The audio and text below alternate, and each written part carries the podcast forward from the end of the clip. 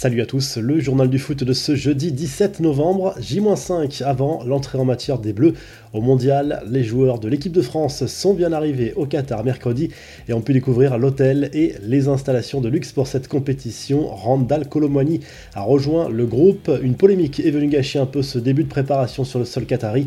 Des images diffusées à la télé argentine montrent en effet les supporters entonner des chants racistes à l'encontre de l'équipe de France et de Kylian Mbappé.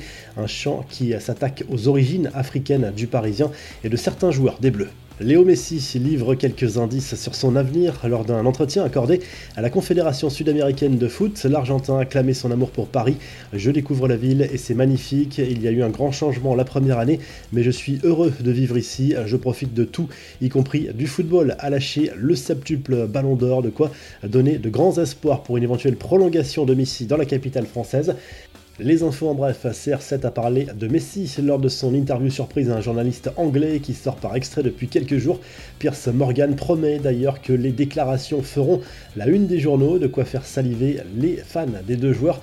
Une chose est sûre, CR7 ne sera sans doute plus le bienvenu à United après le mondial. Le club mancunien ne veut plus que son image soit associée à celle du portugais et a fait retirer une affiche géante représentant Ronaldo sur les murs d'Old Trafford.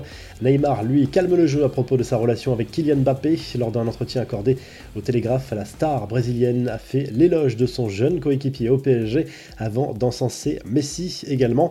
À la fin d'un long feuilleton repoussé à deux reprises ces derniers mois, la prise de contrôle de l'Olympique lyonnais par John Textor arrive sans doute à son terme. Le passage de l'Américain devant la DNCG s'est passé sans encombre. Quel avenir pour Didier Deschamps à la tête des Bleus? Noël Legrette, le président de la Fédération française de foot, continue d'entretenir le mystère concernant Zidane. Le Gret a soigneusement évité les questions en répondant franchement à côté lors d'un entretien accordé à RMC. La revue de presse, la presse catalane crie au scandale après la sanction infligée à Robert Lewandowski, expulsé avant la trêve internationale. Trois matchs de suspension pour l'attaquant polonais qui avait fait un geste explicite laissant entendre que l'arbitre consommait de la drogue. En Angleterre, le Daily Express Sport se penche sur le début de la préparation des joueurs de Gareth Southgate sur le sol du Qatar. Premier match pour les Anglais dès lundi 14h contre l'Iran. Et en Italie, le Corriere dello Sport se penche sur la victoire de la Squadra Azzurra en amical contre l'Albanie.